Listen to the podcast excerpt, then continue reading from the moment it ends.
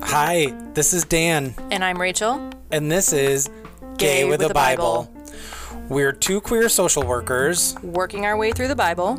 We're not Christians. We're not experts. We're just a couple of gays trying to figure some stuff out. Real gays. Real Bible. Hi, Rach. Hi, Dan. Welcome back.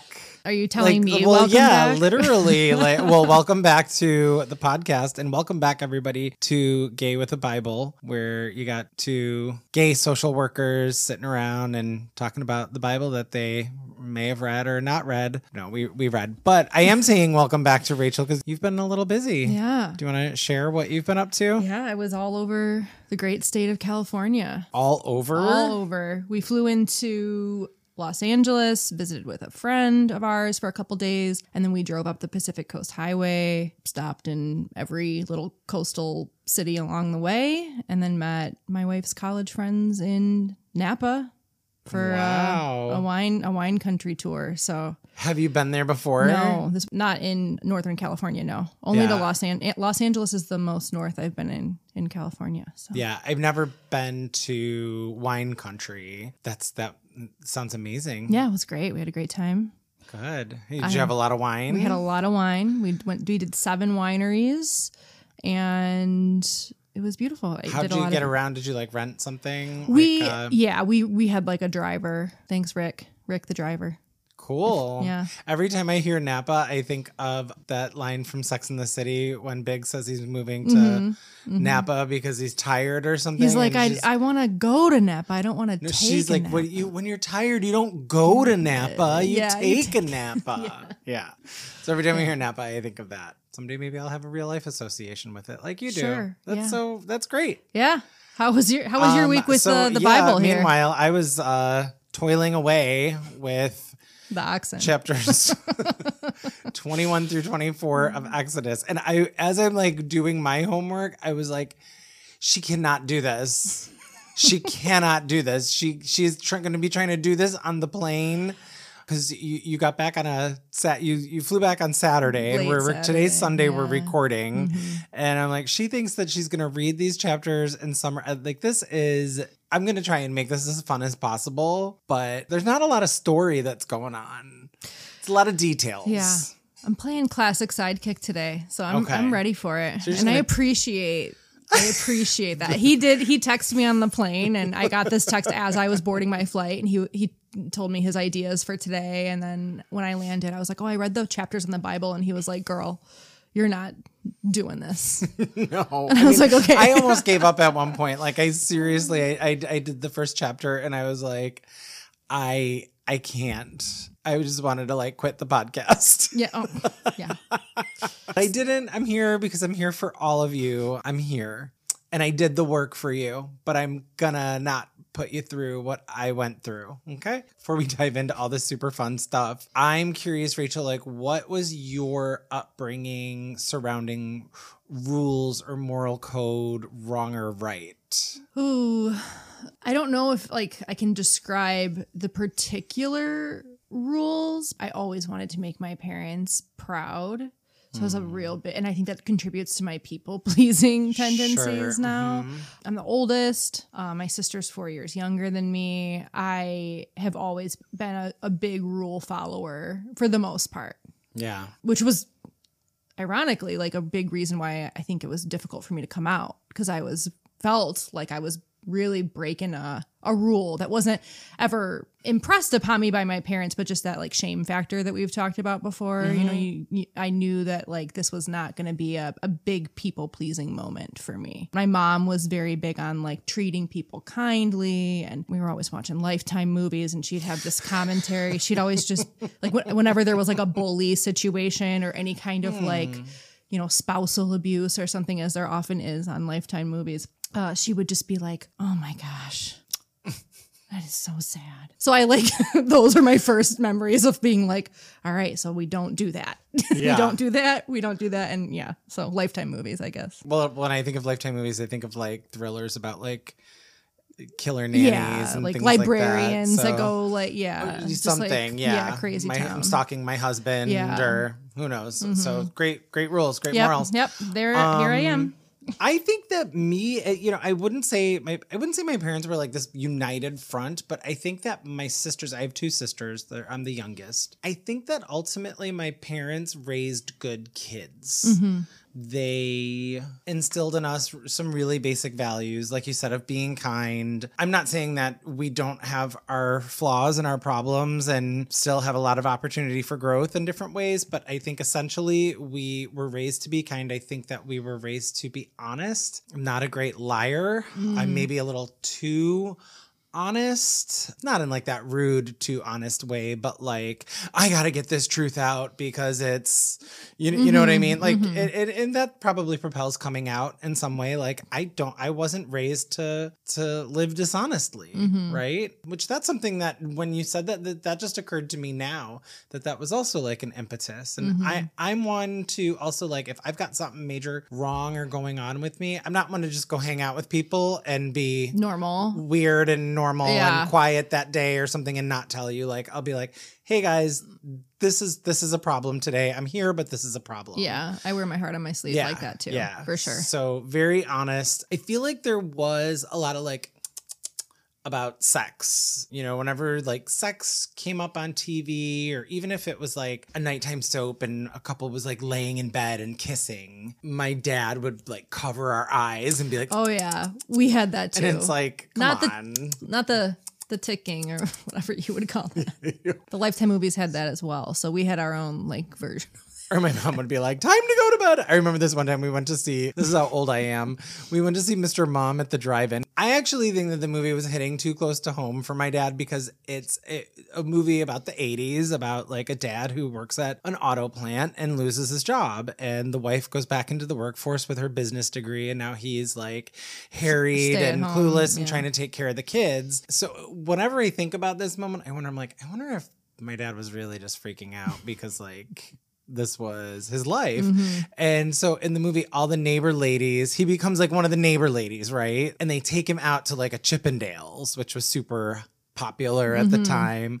And when the Chippendales stripper scene came on, my dad like revved up that engine and pulled out of it. He was like, oh, jeez.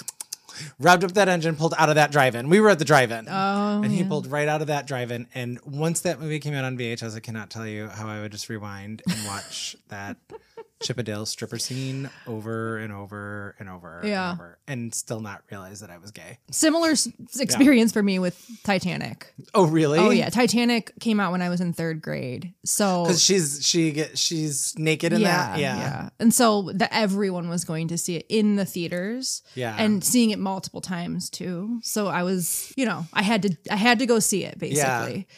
And I went with my mom, and I remember she gave me a little speech before we went in, like, you know, there's going to be nudity in this movie.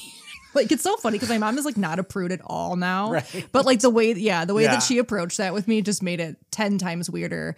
And then, I was watching Titanic like a million times and also didn't know I was gay. Were you rewinding to like rewatch the same? No, I was not like going specifically to that. I'm a rule follower too. Yeah. All right. Well, speaking of rules, let's talk about these rules. So we're going to do things just a little differently today. Bear with me. You're probably going to hear a lot of my voice. I am going to also do all of you listeners a solid. I'm not going to go overboard sharing every detail in every single chat. These chapters are a lot of rules. And there are a lot of rules that like are repetitive and have no application for today's world. Have no application and just are boring. It's like reading boring laws. I'm not going to put you through that. If you're that interested, you probably should just be reading along with us in the first place. So you can go and read those chapters if you're interested in hearing a lot about oxen and donkeys. But I'm going to pull together some highlights. So just to kind of rev you up, chapter 21, if you remember, Chapter 20 was the mountain was shaking, the 10 commandments appeared. We're still in that same moment. We're still in that same time of the reveal. God's sharing the rules. So after we finish the Ten Commandments, we now come upon male slaves, which this is what first appears in all of chapter 21. I am going to share with you, because these are like about how humans are supposed to treat each other. So I'll share with you these rules on male slaves. A male slave that is purchased shall serve for 6 years, and on the seventh year, he may go free. If the male slave comes in single, he goes out single. If he comes in with a wife, he goes out with her. If the master gives him a wife, if he gives the male slave a wife and she bears children, the wife and children stay with the master. But if the slave says, I love my master and my family, the master shall bring him before God. He shall be brought to the door. His master shall pierce his ear with an awl, and he shall serve him for life. When a man sells his daughter as a slave, this is female slavery, she shall not go out as male slaves do. If she does not please her master, he shall let her be redeemed. He shall not sell her to a foreign people, since he has dealt unfairly with her. If he designates her for his son, he must treat her like a daughter. If he takes another wife for himself, he shall not diminish her food, clothing, or marital rights. If he does not do this, she may go without debt, without payment of money. So those are the rules on male and female slaves. Whoever strikes a person mortally shall be put to death. If it was an act of God, then a place will be appointed for the killer to flee. Striking father or mother results in death. Kidnapping results in death. Cursing father or mother results in death. If someone injures someone else in a quarrel with their stone or fist, and the injured party does not die but was confined to a bed, but recovers well enough to walk with a cane, very specific here, recovers well enough to walk with a cane, the aggressor will not be held liable, but will pay for the injured's recovery time and arrange for their full recovery. More slave rules. Slave owners who beat their male or female slaves to death shall be punished. But if the slave survives a day or two, there will be no punishment. If someone injures a pregnant woman and she miscarries, yet no further harm follows, the one responsible will pay a fine as quoted by the injured's husband and decided on by the judges. If any harm follows, then you give life for life, eye for eye, tooth for tooth, hand for hand, foot for foot, burn for burn, wound for wound, stripe for stripe. If a slave owner strikes a slave's eye, their eye, just the eye, destroying it, the slave owner shall let the slave go free. Same for any teeth that are knocked out. If an ox gores someone to death, if an ox gores someone to death, the ox shall be stoned and its flesh shall not be eaten, but the owner of the ox shall not be liable. It's the ox's fault, not the humans. However, if the ox has been known to gore in the past and does gore a man or woman, the ox shall be stoned and its owner put to death, right?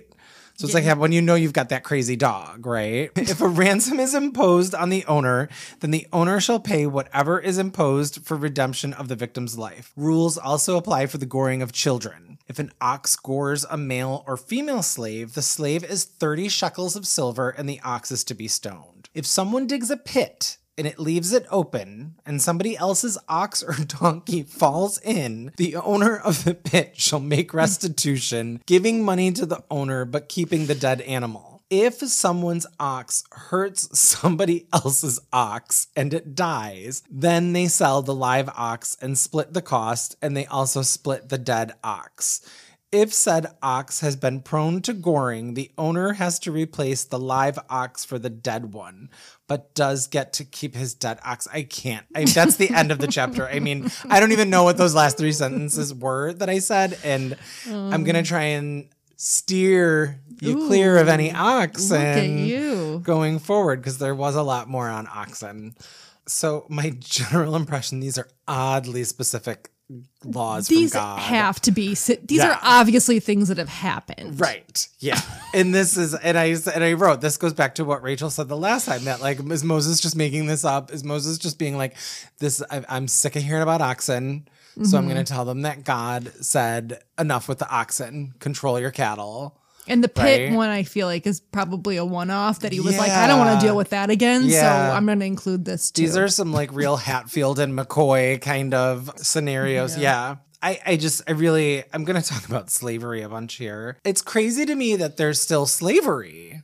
I mean, I guess that's just the way the world is at this time. In my head, I'm thinking, why do we even need rules about slavery? Why are people enslaved? Didn't we just escape slavery? Yeah. Wasn't that what this whole thing was all about? And why are we enslaving each other? And I also, when I think about the Black church, right, and the Black community's relationship to the story of Exodus and to the story of freedom from slavery, but then, if you're like drilling down and really looking at it the way we are, like, are you picking up on this? Like, that this is still going on? And what does that do to somebody's faith? I didn't even think about that until you brought up the fact that this is a group of freshly freed people. And now we're already having to address slavery. I mean, and they got to be at least maybe a couple decades, 2 or 3 decades freed. I know that they spent 40 years in the desert, right? I don't know what the timeline is and where we are right now. I feel like we're towards the end of the 40 years though, but I don't know. I'm not sure. Also, I guess just being a woman,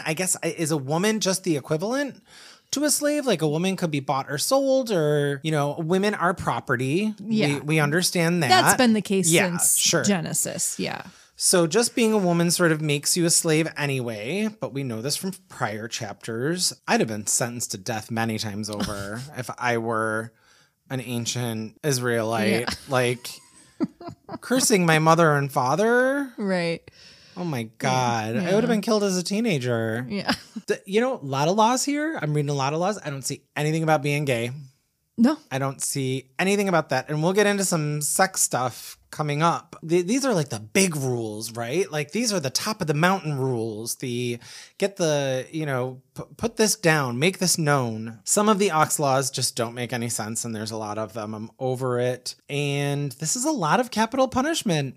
Again, the Bible like really reinforcing and making a case for capital punishment over things that are just like no way near capital punishment offense in our eyes. Well, and the eye for an eye thing too. That's the thing that people still say. Yeah. You do. Oh, yeah. So that's where that quote comes from, right? That's a really famous old-timey Old Testament quote: eye for an eye, tooth for a tooth, da da da da da da. And I always think like, my dad would always quote, there's something in the New Testament about turn the other cheek. My dad was a huge pacifist.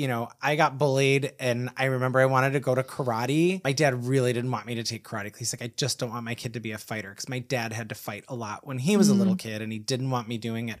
Yeah, my dad is turn the other cheek, which I feel like is the antithesis of eye for an eye, tooth for a tooth, right? So it's just sort of lets you know how much I think the New Testament is so very different. If we ever get there, I just got this one big question.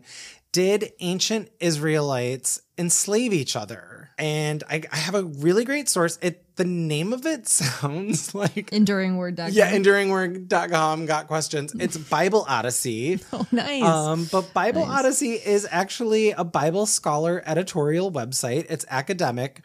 And they describe themselves not as Bible study, but study of the Bible. It's run by Bible scholars. And this organization has been around since 1880. Wow. Yeah. So pretty cool. So what I pulled from their information is that ancient Israelites did keep slaves. This experience was closer to indentured servitude, and it often arises from repayment, right? Like, I loaned you this or that, or I loaned you this amount of money, and so you're going to repay me by being my slave. It wasn't necessarily a lifelong situation. And that's kind of what we saw with Joseph in Egypt, right? With the famine and trying to address that. So it was sort of like, well, this is how I pay off my debt. But it's still a human is like owning another human and has sort of this complete sense of a lot of control over their body and their will. And their families. And their families, big time. The Bible, or the Torah, will contradict these laws surrounding slavery. The laws that I spelled out here, the Bible or the Torah will contradict these laws here in other chapters, changing the length of time a slave is indentured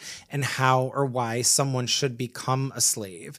The Bible tends to go back and forth on whether slavery is okay And then this is a quote from this article on Bible Odyssey. Although the Bible takes slavery as a given, it makes attempts to humanize the institution and even sporadically expresses how the world might be a better place without it. And so then this just generated another question for me.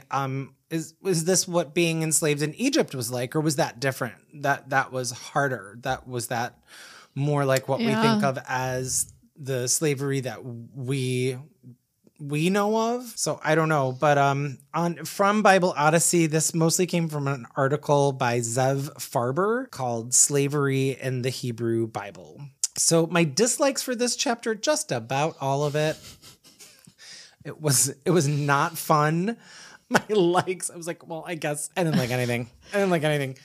What do you think? Well, yeah, when I was reading this, I thought it was so interesting that we're seeing like property laws, as terrible as it is to talk about humans as property, like that's not the only thing that's mentioned here. They're also talking about, you know, if you injure someone and they can't, basically if they can't work, right? If they're bedridden, I believe was the term that was used for two days or whatever that is, you're paying them for it. You're paying, you know, restitution. And that's something that we see today too. So it's really interesting, for as ridiculous as this all looks to us now today in 2022, we are still a very litigious society. Oh, yeah. And if someone were to really look at our laws right now, they would be saying the same thing. Yeah. You know, there used to be a website where you could look at like funny laws that random states have, like you can't walk your alligator outside on Sunday or something like that. I mean, there are actually laws. Sodomy like, laws?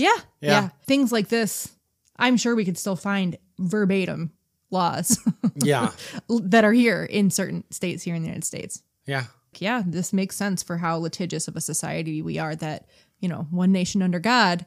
Well, here we go. Right. Right. So that was interesting. Just the female slave thing is just like, I mean, slaves are terrible period, but we're talking about like the men have the option to get out, women just don't. Right, exactly. So just overall ridiculousness there. There was not a lot to like here. Yeah, you did a great job going through it though. It's not a lot to like in everything about today. Just about like, we'll move on. Yeah, let's giddy up. We sing with like the cattle. Yeah. Okay, yeah. Let's giddy up. Yeah.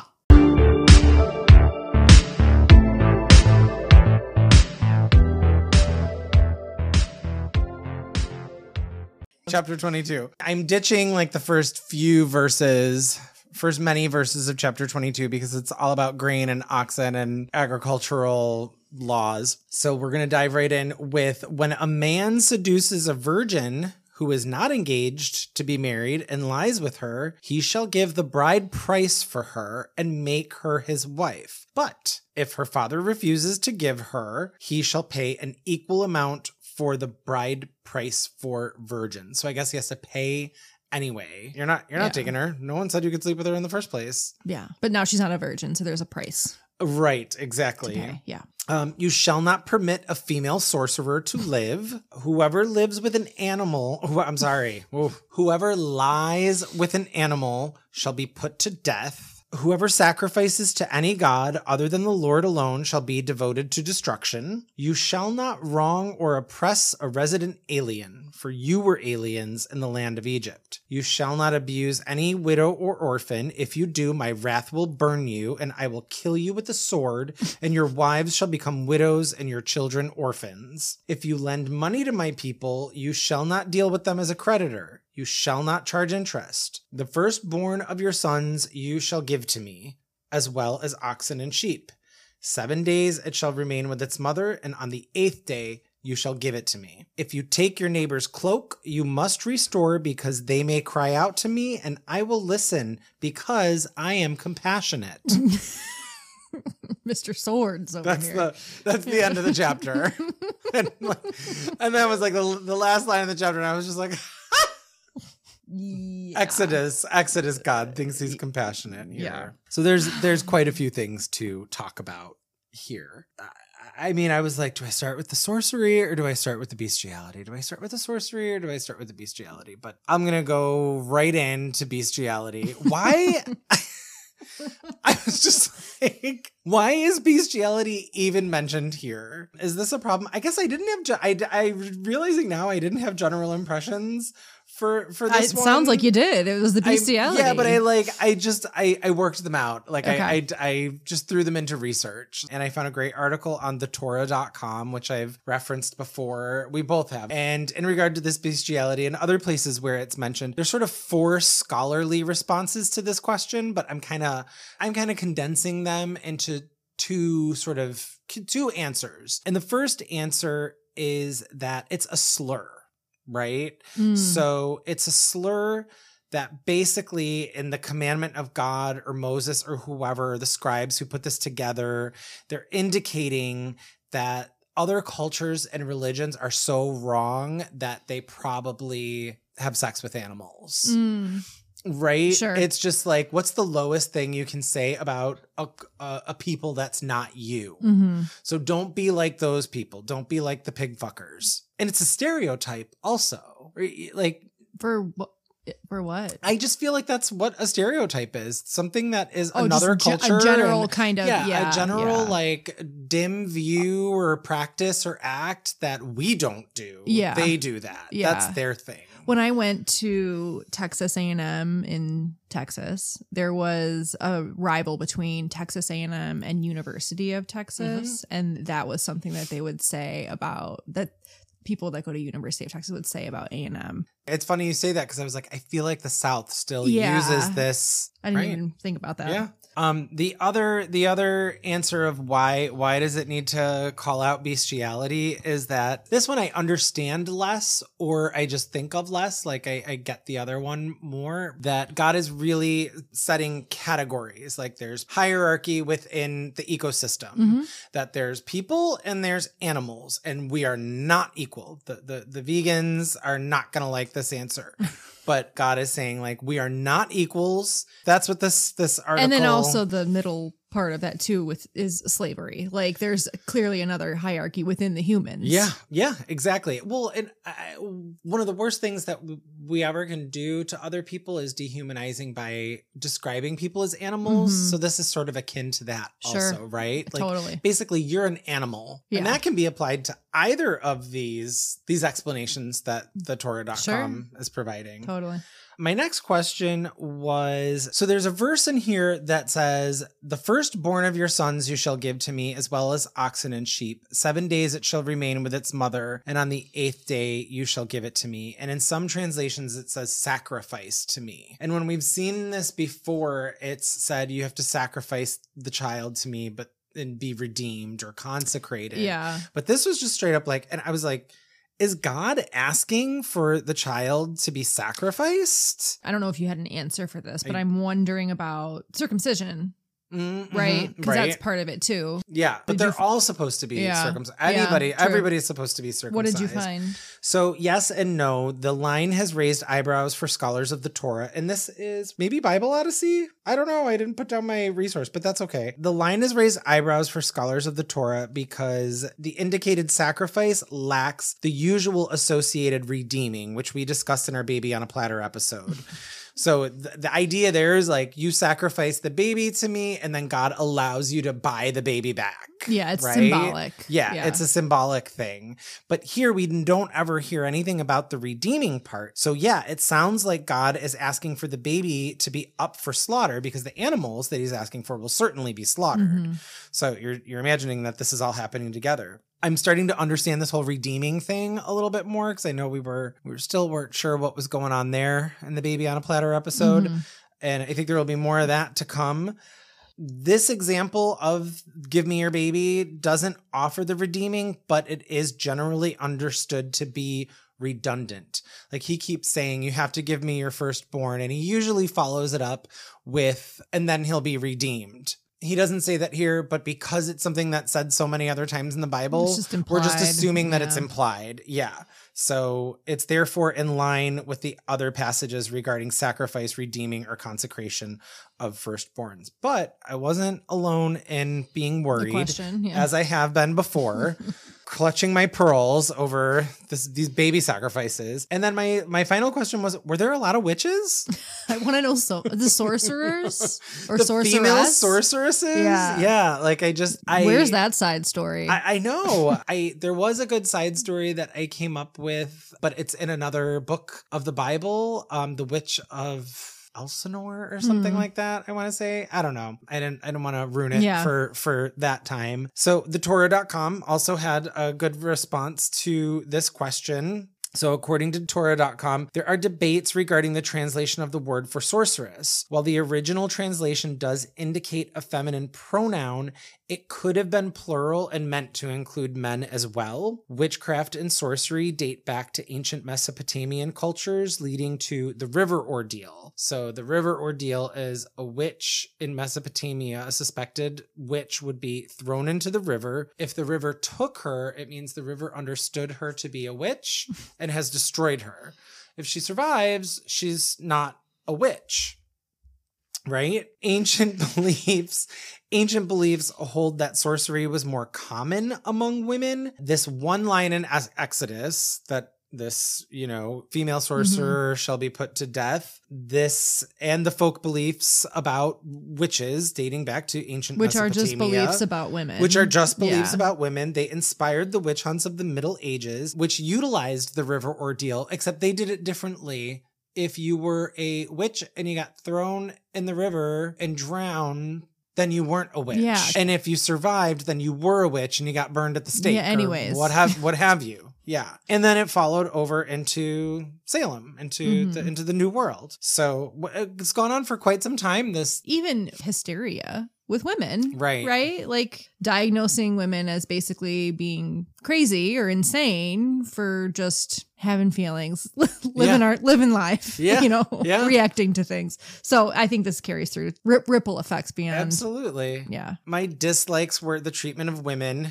in this chapter, just all of the slaves and witches and creepy virgin rules. There is a really good like. There's a very good like in this chapter. I can't wait. And I will read it to you again. And it is said more than one time because it'll come up again in another chapter. You shall not wrong or oppress a resident alien, for you were aliens in the land of Egypt. I think about this one in the same chapter as the witch one. And it's just like, why do some things stick and some things don't? Like conservatives love plucking things from the Bible and being like, the Bible states this, and they pluck it out of context. Why doesn't anybody glom onto this one? Right? Like you want to tell women what to do with their bodies. You want to tell queer people what to do with their lives and their bodies and their marriages. And you have all this chapter and verse for it, but you also want to oppose immigration. You want to keep children in cages. This line is right here, right here for you. You shall not wrong or oppress a resident alien. I mean, I have zero interest in getting into a Bible fight with somebody, but if I were to, I don't pick it. I don't do that. It's just not my way of practicing social justice or advocacy. I do other things. But if I were, I would be at immigration protests with that on a sign.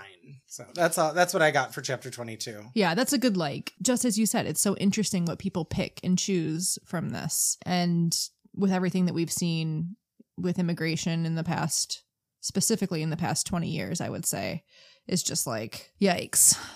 We're all supposed to be children of God, right? And this is what your God has said.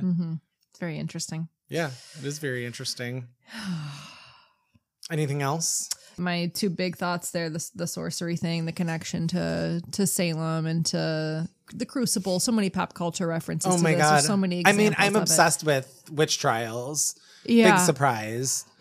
Aaron Mankey, who has the Lore podcast. Yes. He's got a great deep dive. I mean, it's dense, but it's a great deep dive podcast on the Salem witch trial. The Crucible is fantastic, which is great. It's really more of a parable for McCarthyism. Arthur Miller wrote it as a response to the communist witch hunts that were going on in the 50s. But it holds, it stands on its own just as like a creepy witch trial thing. And just another really great example of groupthink. Oh, yeah, totally. Yeah. Anything else? That's it. All right. You did great. You're doing great. More rules for you. Yeah. So, saddle up. Saddle up. Saddle up. Let's get our feet in our stirrups. Okay. Okay.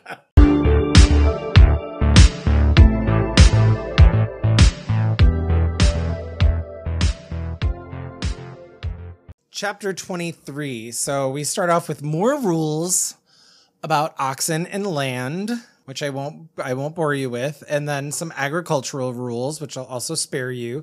There's a lot of legal stuff about bearing false witness and siding with wicked accusers, no bribing, no false charges.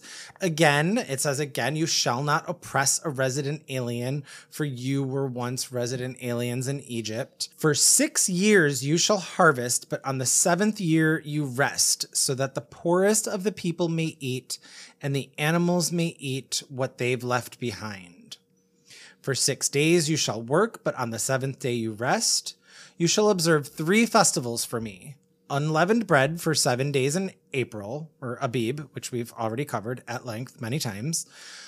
A harvest festival when the first crops come in, and then an ingathering of the harvest at the end of the year. So all 3 of these are festivals that should be dedicated to God. God then tells the people, I'm going to send an angel to guard you on the way and bring you to a place that I have prepared. When the angel brings you in front of others, such as the Canaanites, Hittites, Hivites, etc., I will blot them out. You will not bow down to their gods, but you shall demolish their pillars. I will send my terror in front of you. I will send pestilence on ahead to the Canaanites, Hittites, and Hivites, but I won't do this prior to 1 year, because we need them to maintain the land. I will set the borders from the Red Sea to the Sea of the Philistines, and from the wilderness of the Euphrates, and I will hand over to you its inhabitants, and you shall drive them out before you.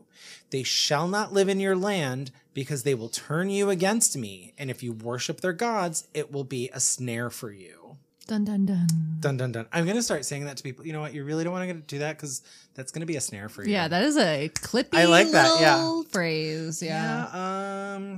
That sounds like it's going to be a snare for you. Yeah. Mm-hmm. I like it.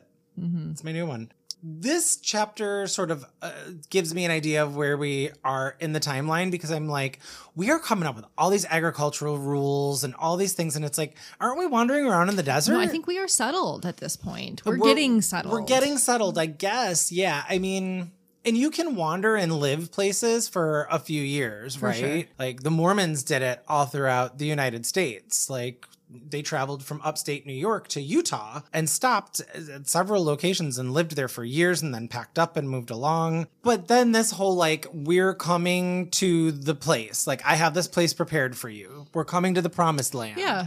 Right? So it's sort of like, yep, I'm giving you all of these societal rules because now you're going to be settled. Right. So you really will be using, like, I'm like, are they really using all these rules? But I guess maybe they are. Yeah. Well, and when you think about previously, when he's talked about this covenant and the promised land, it's been with way smaller groups of people, like families, basically. And now we're talking, like, we've mentioned this in previous episodes multiple times. There's a lot of, this is large scale stuff. Yeah. So I think that these are, I want to let you finish because I've got thoughts about the large scale kind of approach to these rules. So yeah. I'm going to let you finish. I don't have a lot for this chapter. Sucks for the Hittites and the Canaanites and the Hivites, right? They're just, what are they doing? They're minding their own business, and they're getting blotted out. And they're going to get blotted out. Whatever the blotting means, I know. It's so intense. But for the most part, God sounds like he's planning on doing the heavy lifting here.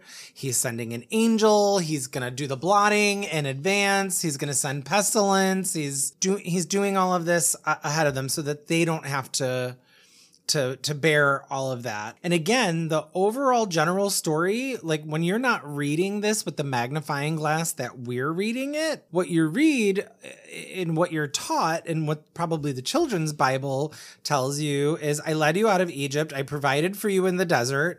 I took care of your enemies, and I brought you to the promised land. Mm-hmm. Now follow these rules and we'll be good. We'll be good. I did all these things for you. You can follow these rules and we're done. And then if you follow these rules successfully, this is what awaits you. Right. Right, yeah. Right. But it doesn't say like, I messed with you, I let you starve for a while, I got angry when you prayed for help, I totally manipulated Pharaoh, this whole situation, I had a pissing contest and got you almost killed just so I could show off. Mm-hmm. Like, it doesn't tell you any of that. No. Mm-mm. That's not in the recap. Nope. So yeah, I said, when you hear that general story, it's a great story. And then I said, but the devil is in the details, my friends, mm-hmm. or God is in the details, ooh. Right? Ooh. Ooh. Who were these gods that God is so afraid of them worshiping? I mean, I took a quick look. Rich cultures, rich polytheistic cultures, religious cultures for the Canaanites and the Hittites. Like, the Hittites are referred to as the people of 1,000 gods. Mm. Like, they have a god for everything. And just when we think like the Greco-Roman myths, which we know more about, and those things have survived, similar in that like these gods are on the ground, they're interacting with the humans. And that's the difference between their gods and this God. Like, this God is the God that we understand now, the Western God that has come from the Bible, is like this very removed, detached mm-hmm. thing. Whereas earlier cultures were super engaged with their gods, and their gods were like inhabiting their bodies mm-hmm. and doing all these things. And there were a lot of them, just a much richer culture. Yeah. Honestly, like, I'm good with the faraway removed God. I don't need like God changing into an owl and manipulating me into doing that and stealing my baby or whoever, yeah. you know, like I don't need all that. Yeah. I don't need it. Yeah. My dislikes, just the destruction of other cultures and religions. The destruction, yes, but also the total dismissal. Yeah. Of it, right? Yeah. Don't pay any attention to these other gods. It's like... Right. We talked about this before, but it's that don't question kind of thing where I'm like, well, why not? Why not? Which is like, even in all of my questioning and all of my frustration, I'm still not going to dismiss this god. Right. And I'm not going to dismiss anybody. I'm not going to just completely blot out. There, I use God's terminology. I'm not going to blot out anybody who does believe in this. Right. I'm mm-hmm. going to respect.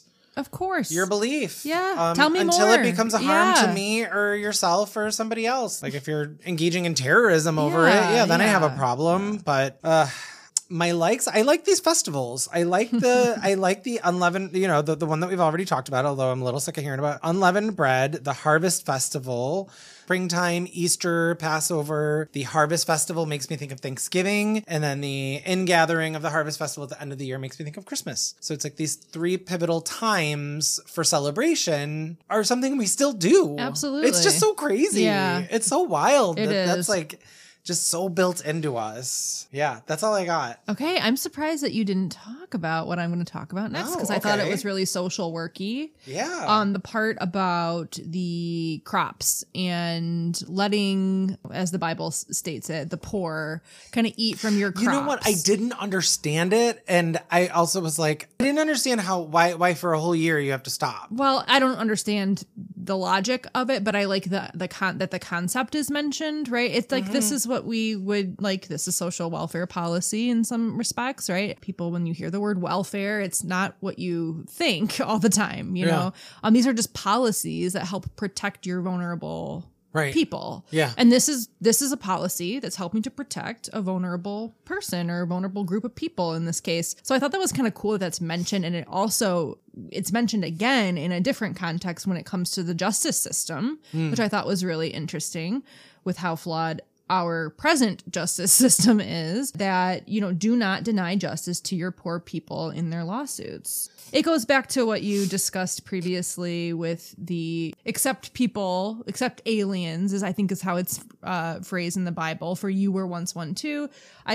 These are things that we still see today and that are kind of cherry picked from the Bible in situations that don't always make a whole lot of sense. Right. Yeah. So this is in here too. And our justice system does not cater to poor folks. Right. Not at all. Mm-mm. If you ever want to learn anything about court appointed lawyers, there, that is another one that is a dense topic. But the amount of cases per court-appointed lawyer is an unimaginable amount, an impossible amount. And that's kind of our system we have to help with that, right? Right. Not efficient or effective. But Anyways, I thought I liked that those two things were. So. Yeah, I agree. Good call. Yeah. Thanks. You got it. So sharpen your spurs. We're going to trot on into chapter 24. Okay. Yeah. All right. I don't even know if you can ride. Sharpen? Do you ride ox? Like, I don't even know if these No, I mean, we're riding donkeys probably. Yeah. But you're just on this cattle. Yeah. Like, you're on a cattle kick.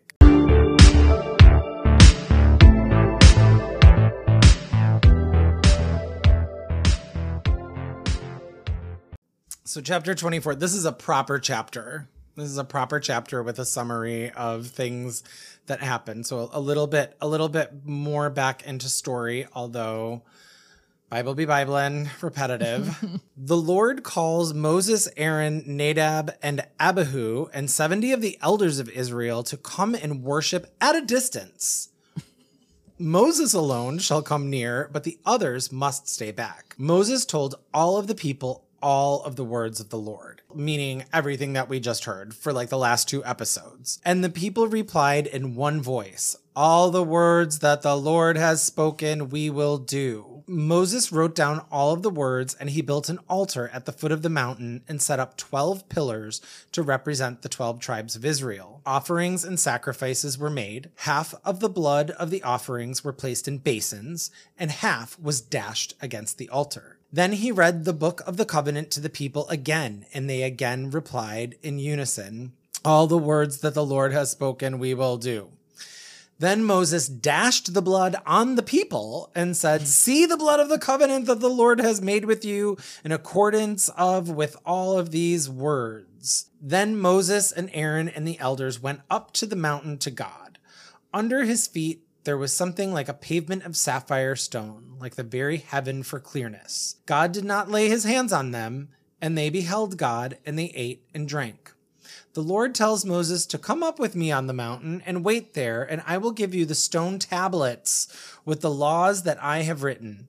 So Moses heads up the mountain with Joshua and tells the other elders to wait, and that Aaron and Hur are in charge in case of any disputes. Then Moses went up the mountain, and a cloud covered the mountain, and the glory of the Lord settled on Mount Sinai for 6 days.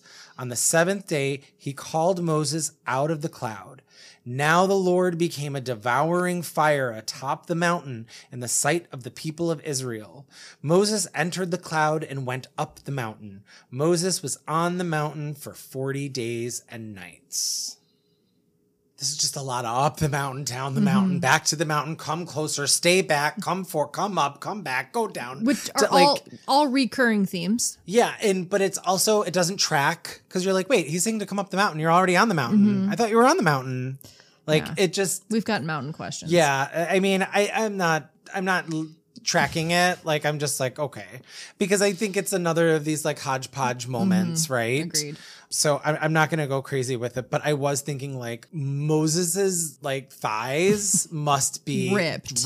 Yeah. Like he must have like the most ripped legs, thighs, glutes, and arms. Calves. He was holding up those. Oh my God. Yeah. His staff or whatever for like the war. Moses Moses is ripped. Cut. Yeah. Yeah. Where's this pavement of sapphire stone? I meant to look that up and I didn't. I forgot. Like, what is that all about? It was just a detail of like the mountain had sapphire stone on it where they like sat and drank and ate, and probably like a gem, right? Like, yeah, it reminded me of the Emerald City a little bit. Yeah, from The Wizard of Oz. I could see that for you. Yeah, I could see that for me. I could see that for you. This mountain situation has been epic, and it has been going on for more than like 6 chapters, like six to 8 chapters. We've been like at the mountain, real long time. The blood ritual is terrifying. It's just terrifying and upsetting and gross. I don't have any big questions here. I wanted to do research a bit on the basins of blood, but it's too overwhelming. It does make me think of like the blood of Jesus, like the Last Supper, right? Like drink this, so you're drinking my blood, and eat this bread, and you're eating my body. Yeah. And then it also made me think of in my neighborhood, some of the little old ladies, their houses. They have like, this house is protected by ADT security. They have signs on their front yard that said, "This house is protected by the blood of Jesus." Yes. Hell yes. That's amazing. Yeah. This house is protected under the blood of Jesus. And I'm like, oh, that's not terrifying at all. I mean, yeah, if I was a robber, I'd be like not going there. Yeah. Not going there. I might try that ADT home. My dislikes was all the blood stuff. My like is that maybe we're just about done with this bit. Maybe we're just about done with these rules. Yeah. I did peek ahead. There's some annoying stuff coming up. You got to quit peeking just ahead. Just a little. It was just, I just need to emotionally prepare myself. Yeah. You're going through it, I think. I know. With Exodus and, here. You know, the other like just sort of comment that I'll say that I thought of on the drive over here. When I compare Exodus to Genesis, Genesis had so many different things that happened. Like you weren't with the same person or group of people for the whole book. So we had like the creation of the world, then we had Noah and his adventure, then we had Abraham, and then we had Jacob and Joseph. Like they each had their own arc and their own stories, and it was just a lot more variety. There are very limited characters in this story so far. Primary characters. Yeah, we've got Moses, and we've got these Israelite elders, we've got Aaron, and I mean, we had Miriam. I don't know where she's at. Miss her. Yeah. But yeah, there aren't a lot of players here. No. Yeah. No. God. Yeah. Who sucks? I mean, and God is just like. The worst. Yeah. The worst. And the worst. Yeah. I'm just over it. Yeah. I'm over it.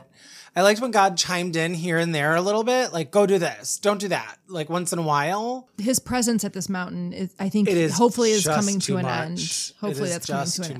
When I was reading this, there were a couple things that stood out to me, thinking about your journey, which is the tablets are here. And I thought you'd be pumped. Yeah. The tablets are, well, because I was worried that the tablets were just like a Cecil B. DeMille thing, like they're just some like epic movie thing that they didn't. No, they weren't real. They're here. There's 12 of them. They're here. Yeah, but I don't think that just these 10 commandments are going on the tablets. No. I think all this stuff about the ox. I mean, it's going to take you 40 days and nights to chisel. Well, hey, if it's Moses and those ripped arms, I know.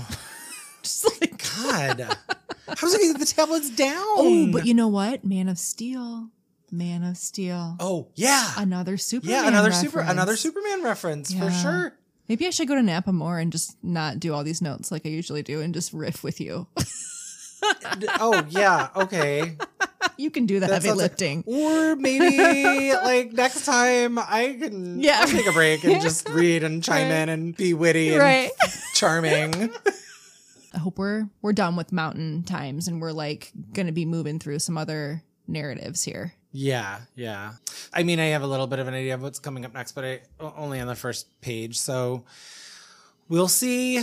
We'll keep moving along. I mean, I really feel like I've been in the desert for 40 years. You're feeling it. I am feeling it. I'm tired. Yeah. I'm tired. I'm ready for the promised land. Thanks for doing the heavy lifting again this episode, Dan. Yeah. I appreciate you. Yeah, no problem. And yeah, thanks for tuning in, everybody. We will see you next time. All right. Bye.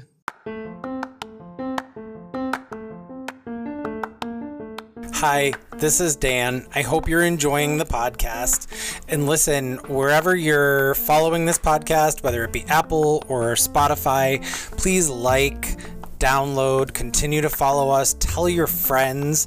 You can also follow us on Instagram at Gay with a Bible Pod.